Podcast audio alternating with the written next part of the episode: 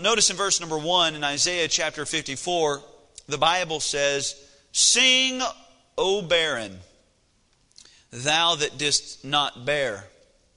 Break forth into singing and cry aloud, thou that didst not travail with child. For more are the children of the desolate than the children of the married wife, saith the Lord. Enlarge the place of thy tent, and let them stretch forth the curtains of thine habitations. Spare not, lengthen thy cords, and strengthen thy stakes. For thou shalt break forth on the right hand and on the left, and thy seed shall inherit the Gentiles and make the desolate cities to be inhabited. Fear not, for thou shalt not be ashamed, neither be thou confounded, for thou shalt not be put to shame, for thou shalt forget the shame of thy youth, and shalt not remember the reproach of thy widowhood any more. For thy Maker is thine husband. The Lord of hosts is his name. And thy Redeemer, the Holy One of Israel, the God of the whole earth, shall he be called.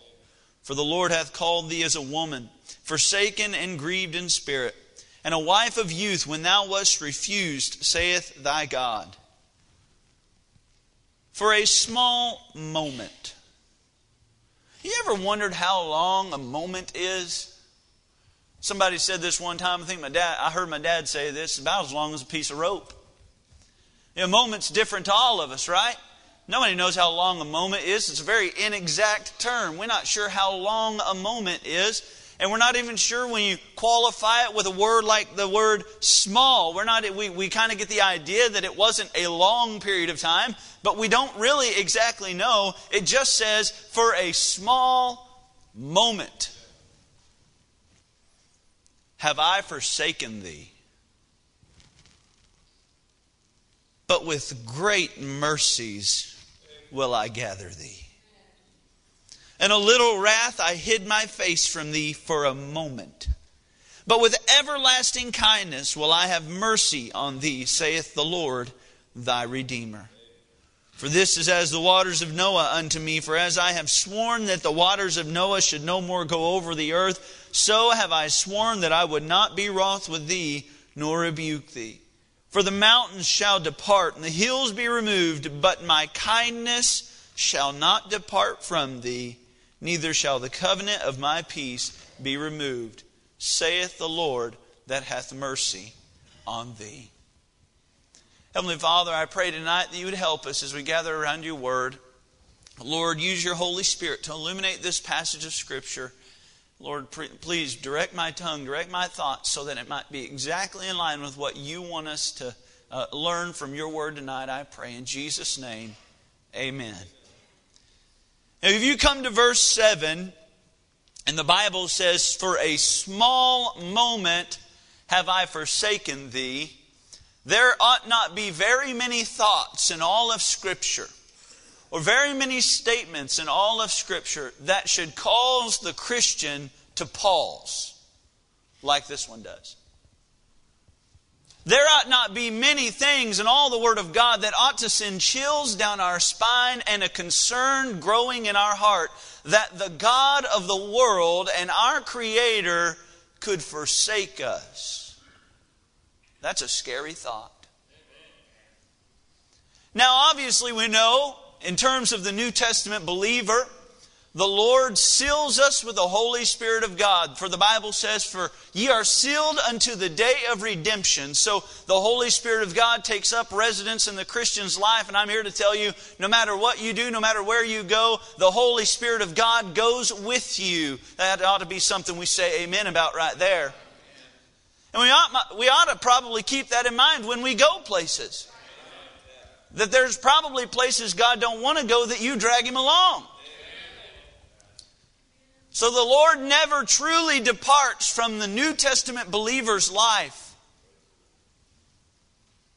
But I do believe that there are things in our life that can separate us from His presence and from His power. There are things in our life that can quench the Holy Spirit of God so that we would feel no more saved than the lostest sinner on this entire world. I believe that can happen. I believe the Bible says the Lord is far from the wicked. We ought to be careful we don't qualify as one of them. This passage, as I read it, I just, I come to it and I pause because it scares me to death that the God that I know and the God that I love and the God that I need to operate tomorrow could possibly not be with me at all. That scares me. I want to preach to you tonight a sermon entitled This Seize Your Moment. Seize your moment. You see, I live in a house with three women and one boy with me, and so we're outnumbered. And I'm trying to teach these children how to uh, behave and how to, you know, share and be kind to one another. And I'm just telling you right now, uh, Caitlin is the bigger of the three right now, and so she kind of bosses people around a little bit. And she tells Bailey she's like the third parent in the house. I'm sure if you have children, you know how that is. But she she kind of just tells them what to do, and and uh, Bailey, like I mentioned earlier, she's just a firecracker. You don't know when she's going to go off. And um, Thomas is very unique because as he ages and he grows, we get to see his personality kind of develop.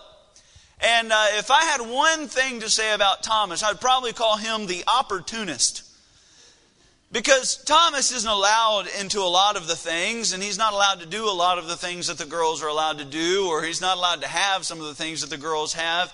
But if you're not watching, he will take the opportunity.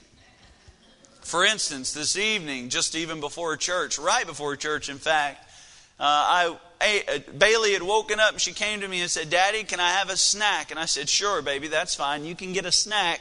But uh, if you get a snack, here's what I want you to do. And I'm trying to teach my daughter how to be thoughtful. I'm trying to teach my daughter how to uh, be sharing and, and considerate. And so I said, if you're going to get a snack, here's what I want you to do. I want you to get whatever you get for Bubba, and I want you to open up the package and give it to Bubba. And so I'm just trying to teach her it's not all about you. When you go and you, you, you, you know, for instance, if I'm going to QT, well, let me say it like this. If you're going to QT and I'm in the room, you might as well just offer me if I want something, right? I'll just put that on you and not on me. But, uh, you know, I want to teach my kids to be thoughtful, and so that was the way that I was going to do it. And, and so Bailey was struggling a little bit with this idea, and so she went, and I think she thought she was just going to get one packet of uh, uh, fruit chews, like fruit gummies down, and she was going to open the package and give Bubba one. You know how that is, one of the 25 that's in there. I said, No, Bailey, you're not understanding me. I need you to go, and I need you to get one for you and I need you to get one for Bubba, and I need you to open the packet for him, and then I need you to get one for you as well. And I tried to explain it to her. She, it finally kind of sunk in what she was supposed to do, and so she uh, lays hers down on the table unopened. And she goes back into the kitchen and she gets her a package. And so she comes in. Now she's got two packets of these fruit uh, uh, uh gummy chews. And uh, so she opens one. And, and she hands Bubba his. And I said, Bailey, you have to open it for Bubba. He doesn't know how to open it. You have to open it for him. And I, I, didn't want to do it for him. I wanted her to do it for him so she could be the one sharing and kind of help this life lesson. Because I'm a real dad. You know, I'm thinking 18, 19 years down the road, what type of human being am I going to raise? I don't want them to be like me and Mandy. I want them to be better, you know. And and uh, and so I'm trying to trying to get these kids and teach them these lessons and and today, well, when she got hers open, she dumped them all out on the table. And so she was trying to open the other one. She was having trouble. She came over to dad and she said, Dad, can you help me? And so I, I'm, I'm opening the package and I look and I see Thomas making a mad dash to the fruit chews that have now been poured out on the table. And he goes and he grabs two of the biggest handfuls that these little bitty hands could grab. And he just goes, just sucks them up. I mean, we just started calling him Kirby like a vacuum cleaner, okay? Because he just sucked them right off the table. And Bailey's standing there with a half open bag of fruit juice said, What happened? Dad, your life lessons are terrible. but I was like, okay, here's what we'll do. We'll give you Thomas's. And that's why it's always smart to be considerate because when others aren't, you can take theirs. And, uh, uh, you know, you just try to make it a lesson. But uh, Thomas is the guy, he is the opportunist. He is the seize the moment kind of guy. Man, if you set an open drink down on a table, you just rest assured Thomas will find himself bathing in that open container, pouring it all over the floor, and most likely himself. He is an opportunist. He has no trouble seizing the moment. But I think sometimes, maybe in our lives, we are aware of the state of our Christian life. I, I, have no doubt in my mind that there is someone in this room tonight that is not as close to God tonight as they have been in the past. I have no doubt in my mind that there is someone in this room tonight that their prayer life is not near what it used to be for the Lord. I have no doubt in my mind that there's somebody who used to be concerned about sinners and is just simply not concerned as they used to be. Now, that doesn't mean you're not concerned, but that just means that the state of your Christian life is not what it ought to be right now. And you are, of all people, the most aware of that. Here's what I want to do tonight I want to offer you a moment, a life changing opportunity a moment to where you can come to God and you can come to a God that will forgive and restore like no other can. The only thing from keeping you the best Christian that you know is you. Tonight, will you seize your moment? Tonight, I want to share with you, first of all, as we get started, we must see the picture of barrenness in this passage of Scripture. Verse number one don't miss this. The Bible says, Sing, O barren, thou that didst not bear. The picture here is of a woman who cannot have children, a barren woman. A woman in Eastern culture, this was part of her life, was to be a mother to the children of her husband. It was, it was very important for her and it meant a great deal to her. And, and the scripture here is giving the idea that there is a woman who cannot have children. And in fact, the scripture is talking about Israel and it's comparing them to a woman who is unable to conceive. And while we may not understand the full depth of this in, in Western culture, there was tremendous shame that was accompanied with not being able to have children. You'll recall in the story of Hannah, Samuel's mother, how that uh, her husband had another wife, and her other wife sounded a little bit like a, a French bread sandwich, but her name was Peninnah, and and uh, she would uh, uh she would mock Hannah for not being able to have a child. In fact, the Bible says year after year they would go and they would offer sacrifices to the Lord. And year after year, this, she used this to provoke Hannah. She made fun of her. She mocked her because it was just natural and part of the culture that a woman bears children, and those that could not had tremendous shame placed upon them. Someone uh, uh, in, in 2008 wrote an article in Newsweek about Eastern culture and uh, about women being unable to bear children. I want to read you some of that article. The stigma that infertile women face can infiltrate every aspect of life. They may not even be invited to weddings or other important events. People see them as having a bad eye that will make you infertile too. Infertile women are considered inauspicious, says one expert. Other people simply don't want to have them around at joyous occasions, uh, says one professor. Their reasoning? Because they could spoil it. You see, it was more than uh, in Western culture. It's a sad thing when the mother cannot have a child when she wants to have a child. It's a very, very sad thing. But usually we pity them and we sympathize with them and we feel bad for them. But in Eastern culture, there was tremendous shame placed upon the lady that could not bear children. In context of the passage, it's speaking of Israel and there was tremendous shame that Israel was in right now because this is during the Babylonian captivity. The only reason that Israel ever fell prey to their enemies was because they had failed in obeying their Lord. God said, If you'll obey me, I'll do great things through you. But every time they disobeyed, God brought somebody down the line to somewhat chastise them. Babylon was one of those uh, uh, kingdoms, and they came, and now there's just a remnant of people, of Jews there in Babylonian captivity, and they're, they're, they're a shell of their former self. You remember the great kingdom that had David at the helm. You remember the great kingdom who would go in and just defeat even the superpowers of the day. You remember the great kingdom that had the Philistines on the run. You remember the great kingdom that defeated the Goliath. You remember the the great kingdom, but that is not the kingdom we speak of now. We speak of a kingdom that spiritually is spoiled. We speak of an idolatrous nation.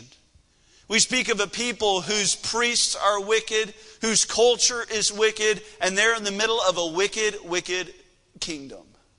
That's where we're at. And here's the problem with it it is as if God, well, God could not receive glory from them. It is as if what they could have been for God was not able to be done because of them. In other words, God wanted to show His magnificent mercy through them. God wanted to do great things for them. God wanted to allow His goodness and His mercy to be a testament to every other nation that He was, in fact, the one true God. But now that Israel is where they are, in captivity to another nation, serving the gods of those nations. The shame is God's receiving no glory from their current state. Let me ask you, how much glory is God receiving from your current state? You see, the idea is that the Christian life would be one of great power one of great victory. The Bible says, For we are more than conquerors through him that loved us. I mean, we have power. We have the Spirit of God residing in us, and we have the power of God at our everyday beck and call. We have a, a life of prayer, and we, we have a, a, the Word of God that is quick and powerful and sharper than any two edged sword. Uh, the weapons of our warfare are not carnal, but are mighty to the pulling down of strongholds. I mean, we have every tool that we need at our disposal to be a, a really strong Christian. Are you? Are you? Or are you like Israel, maybe serving something you ought not be serving? In bondage and captive to something that you ought not to be in bondage or captive to. I mean, we are to be conquerors for Him, but more often than not, I think we're being conquered. There's great, shame that came with this. There's also great sorrow. You know why there was great sorrow? Is because Israel knew that where they were was a really bad place. It was more than just nationally they were in subjection to another nation. It was more than that. It was the fact that their city had been destroyed. It was that they had been besieged. You remember in Daniel, the Babylonians came and they besieged the city there in the book of Daniel. And it, it, it's, it was more than just they had been defeated, it was that they had no joy at all because of the circumstances they found themselves in. See, the Bible tells us in Psalm chapter 137 by the rivers of Babylon, there we sat down Yea, we wept and we remembered Zion. We hanged our harps on, upon the willows in the midst thereof. For there they carried us away captive, required of us a song, and they, they, they that wasted us required of us mirth, saying, Sing us one of Zion's, one of the songs of Zion. How shall we sing the Lord's song in a strange land? You see, by them being in captive, they were spiritually not in the place that they needed to be, and they were sorrowful because of it. You know what I've noticed about every good Christian that I've ever known? When they get right, when they get wrong with God, they immediately know it and they're miserable until they get right with Him. Even David said, uh, My tears have watered my couch. All the night long, my tears have watered my bed. That's what David says. Why? Because he wasn't right with God and it was on his mind constantly and it was on his heart constantly because when the Christian is not right with God, we cannot be right with anyone. I've noticed at times in my life when I've gotten out of the, God, the will of God or, or I've not been right in my relationship with God, it's unique and it's strange to see how my relationship with my wife begins to get on the rocks. It's, it's, it's amazing because when we're not right vertically, we'll never be right horizontally. There's great sorrow that accompanied the nation of Israel. There's great sorrow that accompanied a woman of, uh, that could not have children. Hannah, the Bible says, therefore she wept and did not eat. The Bible tells us that she wept and prayed bitterly unto the Lord. There was not only sorrow and there was not only shame, but there was, thirdly, a solution. There was a solution. I want you to notice this in verse 54. The Bible starts off with a solution. It says, Sing. Sing, O barren. Now that seems very counterintuitive, doesn't it? The fact that God is requiring and encouraging them to sing a song, but they haven't had their prayer answered yet. They're still barren. They're still in a foreign and strange land. They're still in a place of, of great sorrow and shame. But God says, How about you just sing? Well, why would we sing in a strange land? Why would we sing in hard times? Oftentimes it's because, the reason we can't sing is because our faith won't allow us to. You remember the story of the angelic visitors that came to Abraham, and you remember how they came in and they told Abraham that he would receive a son of promise. And there was Sarah in the background, and the Bible says she laughed within herself, and she says, Can I have pleasure in, in my, my old age? Can I have a child in my old age? And, and the angelic visitors, they say to her, you say, Is anything too hard for the Lord? I mean, you just think of the hardest thing that you can. For Sarah, it was the idea that she could not have children in her old age. And they, they said, Is that really where your faith stops? Is, you know, Abraham's followed God to this point. He's been faithful in following God. He left the nation, he, he left Haran, he left all of his family. He followed God in faith. He did everything that he could. He's brought you this far. He's brought you through great trials. But, but this, this is where you draw the line. This is where you think it gets too hard for God. Where does it get too hard for God for you? Is it, is it uh, for a child that's gone astray? Is, is it for a loved one that you've been praying for and hasn't been saved yet? What is it that you just think is too hard for God to do? Is it someone with a tremendously sad diagnosis? Is it some doctor that said it's terminal? Is it the car accident? What is it in your life that you say, nope, that's just too hard for God? God says, I'm always the solution to the problem. God says, I've always got the answer that you need. The Bible says in Isaiah chapter 12, Behold, God is my salvation. I will trust and not be afraid. For the Lord Jehovah is my strength and my song. He also is become my salvation. Psalm chapter 40, verse 2 and 3 is a very famous passage of Scripture, but it says, he brought me up also out of a horrible pit, out of the miry clay, and set my feet upon a rock and established my goings. And he hath put a new song in my mouth, even praise unto your God. I don't care what the situation is, it's never too hard for God. And it's never too, too sad for the Christian to sing when God's involved. I want you to not only see this this evening the picture of barrenness, but I want you to see thirdly the preparation for blessings. This is pretty unique, and I, I, I don't want you to get lost at any point in the, the sermon because the, the first verse it is, it is definitely a, a, very important verse to study and understand at the state of the nation of Israel. I mean, things are looking terrible for them, but God is not here to chew them out, and God is not here to criticize them. God is here to offer and extend to them hope. Notice in verse number two, the Bible says, Enlarge the place of thy tent, and let them stretch forth the curtains of thine habitations. Spare not, lengthen thy cords, and strengthen thy stakes. For thou shalt break forth on the right hand and on the left, and thy seed shall inherit the Gentiles and make the desolate cities to be inhabited. Could you imagine telling Father Abraham Well, could you imagine telling him that he was going to have the most annoying children's church song named after him, right? I don't know what that was about. I felt like that was a aerobics class gone wrong, actually. But, but could you imagine being Abraham when God tells you, I'm going to make your children as the stars in the sky? I'm going to make your children as the sand on the shore. As if I was Abraham, I'd probably sit there and say, There's no way. I just can't even imagine that.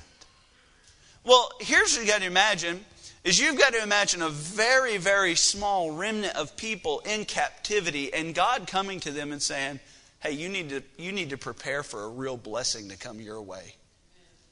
And they look around and they say, Blessing? Are you kidding me? We're in Babylon. What kind of blessings come in Babylon? They tell us where to go, they tell us what to do, they tell us to jump, and all we can say is how high. What kind of blessings can come in Babylon? But did you know in Scripture, preparation always precedes blessings? It always does. You've got to prepare for God to do something great in your life.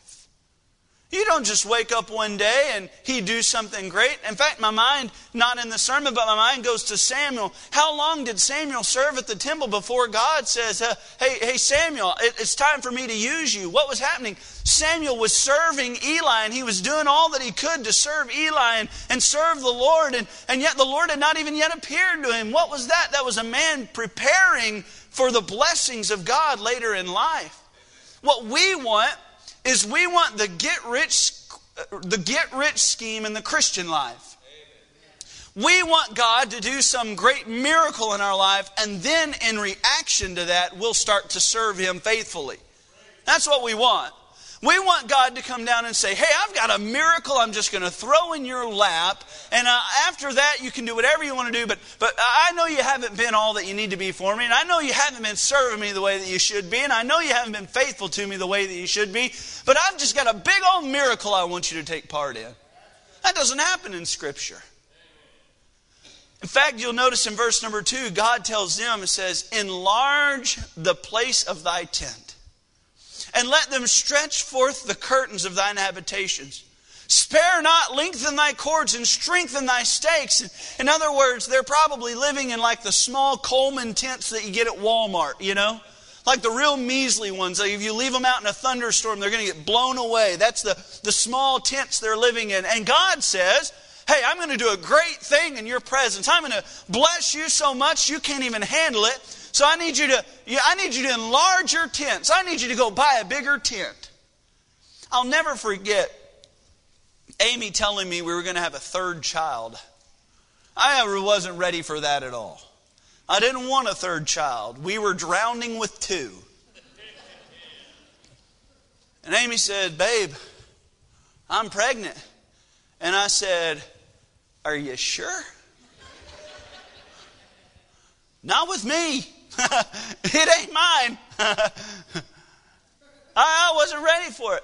And as soon as she as soon as she told me, I started to thinking of the things we were going to have to change in our life. I'll never forget one of the first thoughts was, where are we going to put another stinking gargantuan car seat?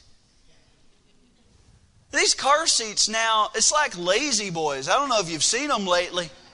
They got air ride technology and all this stuff. I mean, they're going to have heated and air conditioned seats before too long. It's just unbelievable. And they make them so large that if you drive a medium sized vehicle at all, two will swallow that thing. The first thought I had was, we're going to have to get a new car. I thought to myself, we live in a three bedroom, two bath house, and now we have, what, five of us? That don't even, that don't even make sense mathematically. What are we going to do? Have we're going to have people sleeping on top of each other. I mean, this is going to be terrible. And that was my, my mind. I just didn't know what to do. And then I started doing research and found out the beauties of minivans. And you can make fun of me all you want, man. Them things rock, okay? Minivans are where it's at. If, it, if they make a four wheel drive minivan, you let me know. Especially one that can carry a deer in the back of it. I will drive that thing. But, but what happens when you find out certain things? You got to prepare for it. That's what God says. He says, hey, I'm not going to send the people your way yet. I need you to enlarge your tents. I need to make, make your habitations larger. I need you to strengthen the stakes now. I need you to prepare for the blessings that are to follow. All it is, is it's a pure faith challenge. Hebrews chapter 11, it's a, the hall of faith, certainly, and and we find out many great people who had great faith. The Bible says, now faith is the substance of things hoped for, the evidence of things not seen. In verse number three, it says this Through faith, we understand that the worlds were framed of God, so that things which are seen were not made of things which do appear. In other words, the Hebrew writer is trying to tell us that the same way that we trust Scripture, when the Bible says, in the beginning was God, and, and God made the heavens and the earth, when he, he did all of that, we trust in that, and our faith is placed in that. And, and me and you didn't have to be there, and Moses wasn't there, and yet we know by faith God made the worlds. Colossians chapter 1 tells us that all things that were made were made by him and for him all things consist. And, and we understand that. And I don't think we would have any person in here debate me tonight on the fact that God made the worlds. And anybody that says differently and anybody that wants to compromise and say, well, I believe in an evolution, a, a theistic evolutionary standpoint, what that is, is that's a compromising, faithless, spineless individual. Because the Word of God says that God created the heavens and the earth. I believe it was in seven literal days, and I don't think God needed years and years and years and millions and millions of years. I think God's powerful enough to just speak it and it just happens. That's the kind of God that I serve. And so we understand that the worlds were framed by the Word of God. Did you know that that is the only past event in Hebrews chapter 11? Our faith looks back to that. And in the same way our faith looks back to that and trusts that, do you know what Hebrews chapter 11 is about? It's about faith that is able to see in the future. Faith that is able to say, God, you can do whatever you want to do. God, I know that you have the power. I, I trusted in you that you created the world. So if, if you want to make a rod in my hand a snake, well, I'll throw it on the ground before it becomes a snake. Lord, if, if you want me to leave Haran and leave all my kinsfolk, Lord, I'll do that. Lord, if you want me to build an ark, Lord, if you want me to do that, I've never even seen a raindrop, but if you want to build, if you want me to build an ark, I'll do that. You know what that is? That's faith that looks forward. Church, Joshua Baptist Church cannot be a church that's looking back. I'm excited about what God's done over the past 33 years, but if we're always looking back, we're going to wreck going forward. We've got to move forward for the cause of Christ. And the world is slipping farther and farther away from God, and, and, and sinners are still on their way and lost and, uh, lost and on their way to sinner's hell. We can't just say, oh, yeah, we had 300 saved last year. We need to be thinking about how we can get more than that saved this year. The Bible is saying, enlarge thy tents and prepare for a great blessing to come. God makes this challenge to many people throughout Scripture. You see, the Bible tells us that, that there, were, there would be those that uh, He could do great and mighty things which we can't even imagine. That, that thou knowest not, the Bible says. There's a process of preparation. It's our faith looking forward to the events that God can do. But there's number two, the promise of this preparation. What is it that gets us motivated for these types of things? Verse number three, the Bible says, For thou shalt break forth on the right hand and on the left. You see, he says, You're going to spill over. You make your tent as large as it can be, and yet you're still going to spill over. And thy seed shall inherit the Gentiles and make the desolate cities to be inhabited. If you understand what the passage is talking about, this is a, most Bible uh, students believe that this is a, a prophetic passage that one day the Gentiles would, would be welcome in the kingdom, in the house, and the family of God. And aren't you glad for what preacher was preaching on this morning? If you will, just take your Bible to Ephesians chapter 2. I just kind of want to read it again because it's so good and it means so much to me. Preacher preached on it this morning, Ephesians chapter 2, but this is a prophetic passage that one day the Gentile would no longer be a stranger in the camp, but they would be part of the, the family of God. Ephesians chapter 2, verse number 12 says that at the time ye were without Christ, being aliens from the commonwealth of Israel and strangers from the covenants of promise, having no hope and without God in the world, but now in Christ Jesus. Ye who were sometimes far off are made nigh by the blood of Christ. Boy, that's good. That's better than anything I could preach to you tonight. We were, we were afar off, but we were brought nigh to the throne of God by the blood of Jesus Christ. The Bible says, For he is our peace, who hath made both, both Jew and Gentile, he hath made them both one and hath broken down the middle wall of partition between us. You remember when Jesus was on the cross and, and the earth shook and the veil that was in the temple was ripped. You understand that it ripped through and through, meaning that not only the priest had access to God, but the Jew had access to God, and the Gentile had access to God, the man had access to God, the woman had access to God, and, and the middle partition was broken down by the blood of Jesus Christ having abolished in his flesh the enmity or the difference, even the law of commandments contained in ordinances, for to make in himself of two or twain one new man, so making peace and that he might reconcile both, both Jew and Gentile, unto God in one body by the cross, having slain the enmity thereby.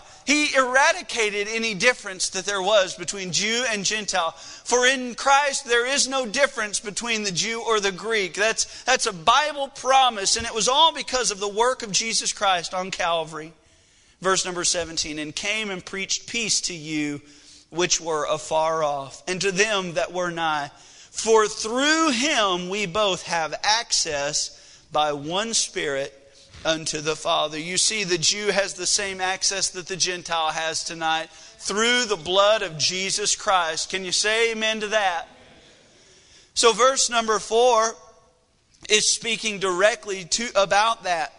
It's, it's saying that, uh, or verse number three is saying that we would be, the, they should inherit the Gentiles, this measly little remnant that there is in Babylon. One day their numbers would grow, and one day God would bless and God would destroy that. And it's a prophetic passage, no doubt. But I asked the question earlier what makes us motivated towards our faith? I mean, what, what gives us the vision for the fact that God might want to do something great in our life? Well, I believe this. The Bible says, For faith cometh by hearing, and hearing by the Word of God. The only thing that motivates the Christian to do anything great for God is God saying, Hey, I want to do something great for you. You see, here God gave them His word in verse number three that something great would happen, but His word was requiring that their faith would take place in verse number two. It has always been His word that would encourage the Christian to do something great for Him. It's funny what we trust in, isn't it? It's funny whose word we're willing to take. I see, I go down to the bank every once in a while, and I'll walk through the front doors, and right there in the corner of the window, my bank has a little sticker. And then I go up to the uh, uh, little kiosk there where the, the, the, folks take my money, and uh, they, uh, I, you know, I put it in. Not as much seems to come back, but I always put it in, and there they have FDIC insured. And I guess what that means is it's federally insured and protected by the government. And I, have even heard people say, man, I, if it's not FDIC insured, FDIC insured, I won't put my money there. You know, I checked before church. Did you know that our government is $21.7 trillion in debt? Did you know that they have bigger financial burdens than I have? Why would I trust them to insure my money? They can't handle their own. I'll never forget my older brother went into a, a, financial counselor and he said, How much money do you make in a year? And the financial counselor was taken back and said, What do you mean? My brother said, Well, if I make more money than you, it seems like I should be sitting where you're sitting. You see, we, it's funny who we trust. I, I was thinking about this. We go into a fast food restaurant. We go into their bathroom, usually their bathrooms are dirty. We go in and we take our we place our order, we look in the kitchen and the floor is dirty. We go and we sit at our table and there's crumbs from the people before us, and yet we order food from them suspecting that somehow the top of the counter is going to be clean. It's funny who we trust. And yet God says, Prove me now herewith and see if I will not open the windows of heaven and pour you out a blessing that you will not be able to receive. And we sit down here and say, well, it's just a really bad world, and I don't know if God's really going to save many sinners now, and I just don't know if we go knock on their door, but they don't seem to respond the way that we used to. You know what the problem is? It's not God, because God's still saying, prove me. Try me.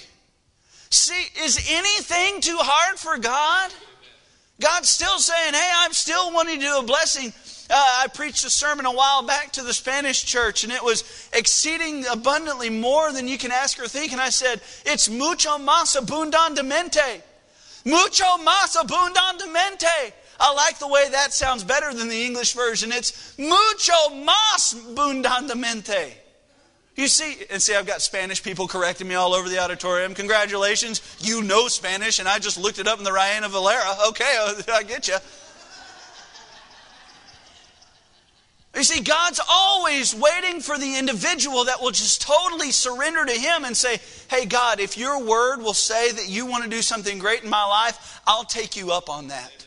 And God, if you want to do something great in my life, I don't want my faith to be the limiting factor in this world. You see, God's still wanting to do something. I just don't know if we're willing to let Him do it. Now, I want you to see not only the picture of barrenness, I want you to see the preparation for blessing, and then thirdly, the promise of restoration.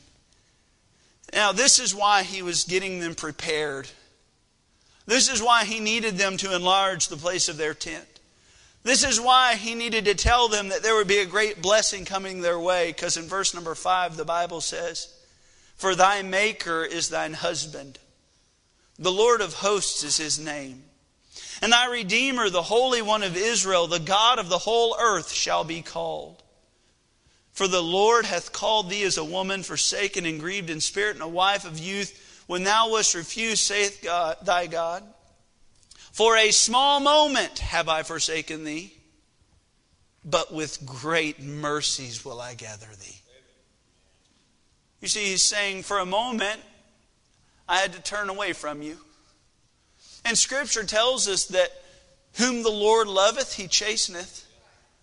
You know, I don't know what kind of father I'd be if I just let my kids get away with anything. And you'd probably not think I was a very good father if I just let them come into the church and play with the microphones. And for some reason, Thomas is really attracted to this right here. I, I, I don't know why. I guess it's because it's a blue light. I don't know. But he comes up here and he wants to play that. We say, No, no, Thomas. And then my girls, they want to get on the piano and they want to play the piano. And then I just don't know how you would look, to, look at me if I let my kids run all over the church and just act however they wanted to. Well, how would we, how do we think that God's going to let his children get away with everything and anything? He's just simply not going to. He never said that he would. The Bible tells us that as a loving father chasteneth his children, so the Lord will chasteneth whom he loveth. You see, God's going to chasten us, and one of the ways that he chastens us is by removing the power from our lives, removing his immediate and felt presence in our life. So, what do you mean, Brother Andrew? I mean this. The Bible tells us in Isaiah that the Lord's hand is not shortened that it cannot save neither is his ear heavy that it cannot hear.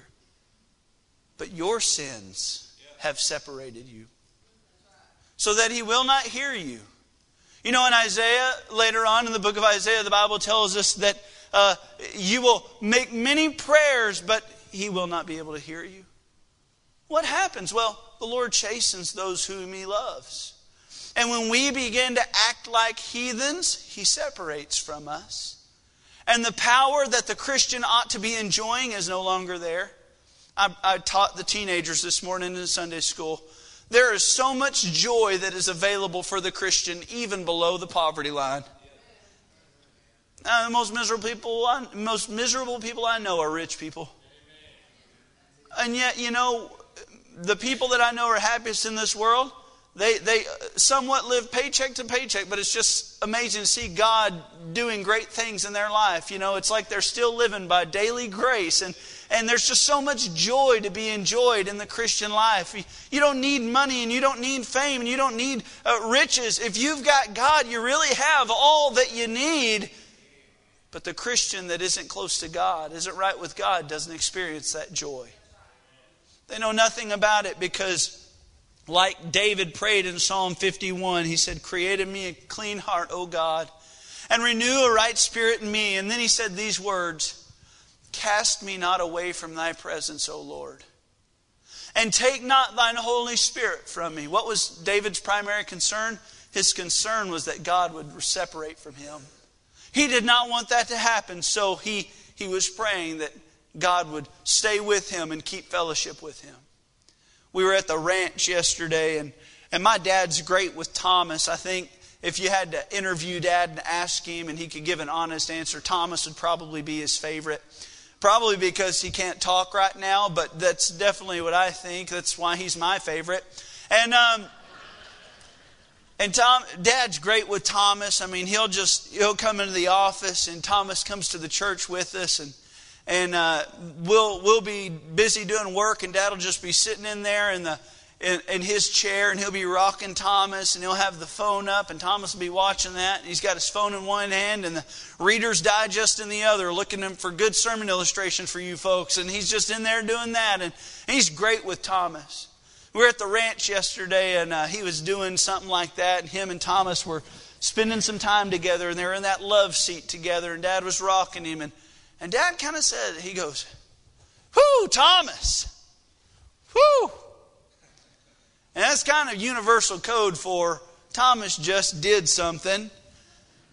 And uh, Dad said it as soon as Amy go, went and got Thomas and uh, grabbed him from his lap. Dad said something about, he said, Well, that'll sure separate fellowship. That's what happens. Once Mama got him cleaned up, Put a little that Johnson and Johnson on him, handed him back to dad. Everything was good. You see, the father don't like messing with dirty children. And this passage is one of great promise and great hope and great victory. But I want you to seize your moment.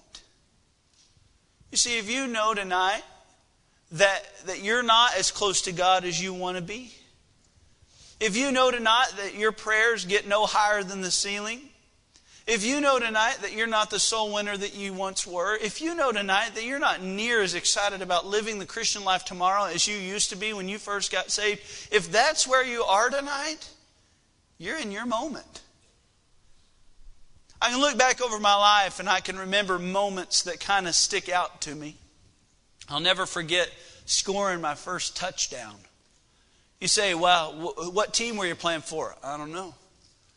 Well, it was Pee Wee football. That's about all I know. I, I, don't know if I was running back or quarterback or wide receiver. I don't know any of that. You want to know why I remember my first touchdown?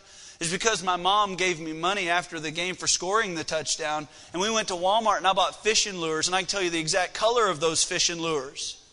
I remember my first touchdown. That sticks out to me.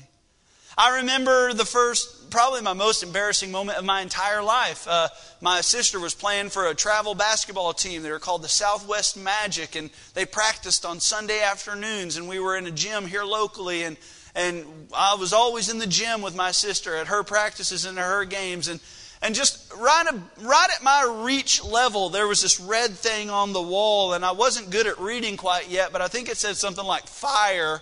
And there was this lever that read this pull here. Well, I was just following instructions. Why would you put that on that lever if you don't want kids to pull it? So I pulled the lever. Well, the fire department thought it wasn't as funny as I did, and I'll never forget that was an embarrassing moment in my life.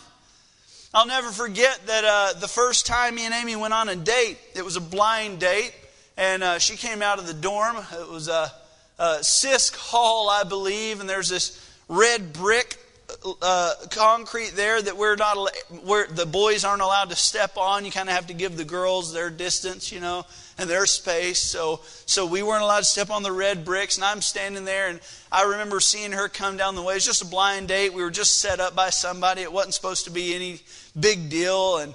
And uh, that night, I'll never forget how good a time we had. Anytime the conversation died down at all or got a little awkward, as first dates tend to do, I'll never forget what I did. I kind of went into it with a plan, and I, I had this imaginary note card that I kept pulling out of my pocket, and I would just do this.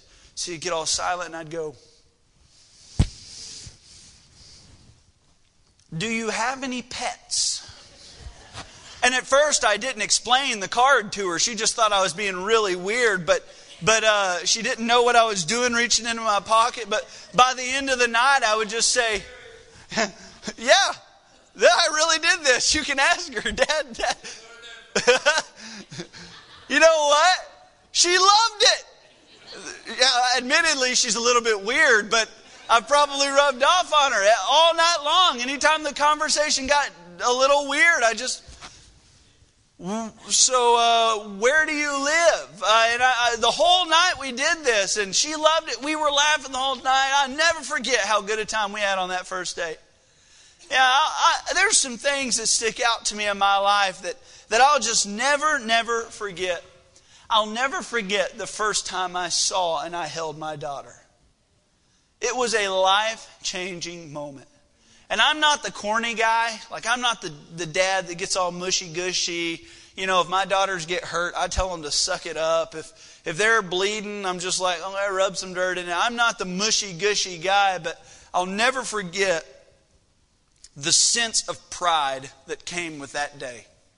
I never wanted to be the guy that was just so overly like uh, annoying about my daughters, but anybody that came to the hospital that day, I just told them, "This is the most beautiful kid I've ever seen in my life." I mean, yours are probably really ugly, but man, mine looks like a supermodel. I mean, you should, like, you should replace the Gerber baby right now because this is definitely an upgrade over that baby. And I was just so incredibly proud. There are really only a few moments in life I can look back over, and these just stuck out to me. I, I remember a few spiritual moments in my life, like, like spiritual moments, moments that meant a great deal to me. I remember at Timberline Baptist Youth Camp walking the aisle and getting saved. That was a moment that stuck out to me. I remember surrendering to preach right here. It was actually right there on that pew, and wrote on a white hanky. I announced my call to preach right here. I'll never forget that. I still have the hanky. I'll never forget it. You know, in my life, there has been a few altar moments that changed me. Not many. You know, I've come to an altar several times in my life, but there have been some moments at this altar and at other altars that have changed me. I'll never forget Pensacola Christian Camp uh, or uh, Christian College. It was a youth camp meant for the kids. I went down and I prayed a prayer that I'll never forget. It changed me. It was a real moment. Actually, just this last year at Spiritual Leadership Conference, I had another one of those moments where the Lord just spoke to me and, and just me and Him got alone and we did some business with one another. And it just, it just changed me permanently and it just, I'll never forget it. I'm not up here tonight just bragging on my moments. What I'm up here doing is I'm trying to get you to think of yours. What are your moments? Because the entire reason that God put the children of Israel through this small moment was so that He could shower His mercy and His everlasting love on them.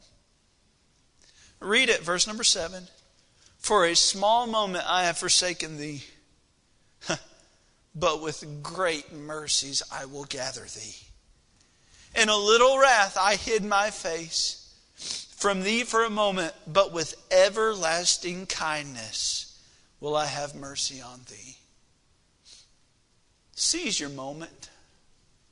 And if this is one of those moments, I don't care how long it takes at an altar. I don't care who may look at you at an altar. I don't care how many verses of invitations we need to sing. If this is your moment, seize it. Because every Christian needs to seize their moments when they're there.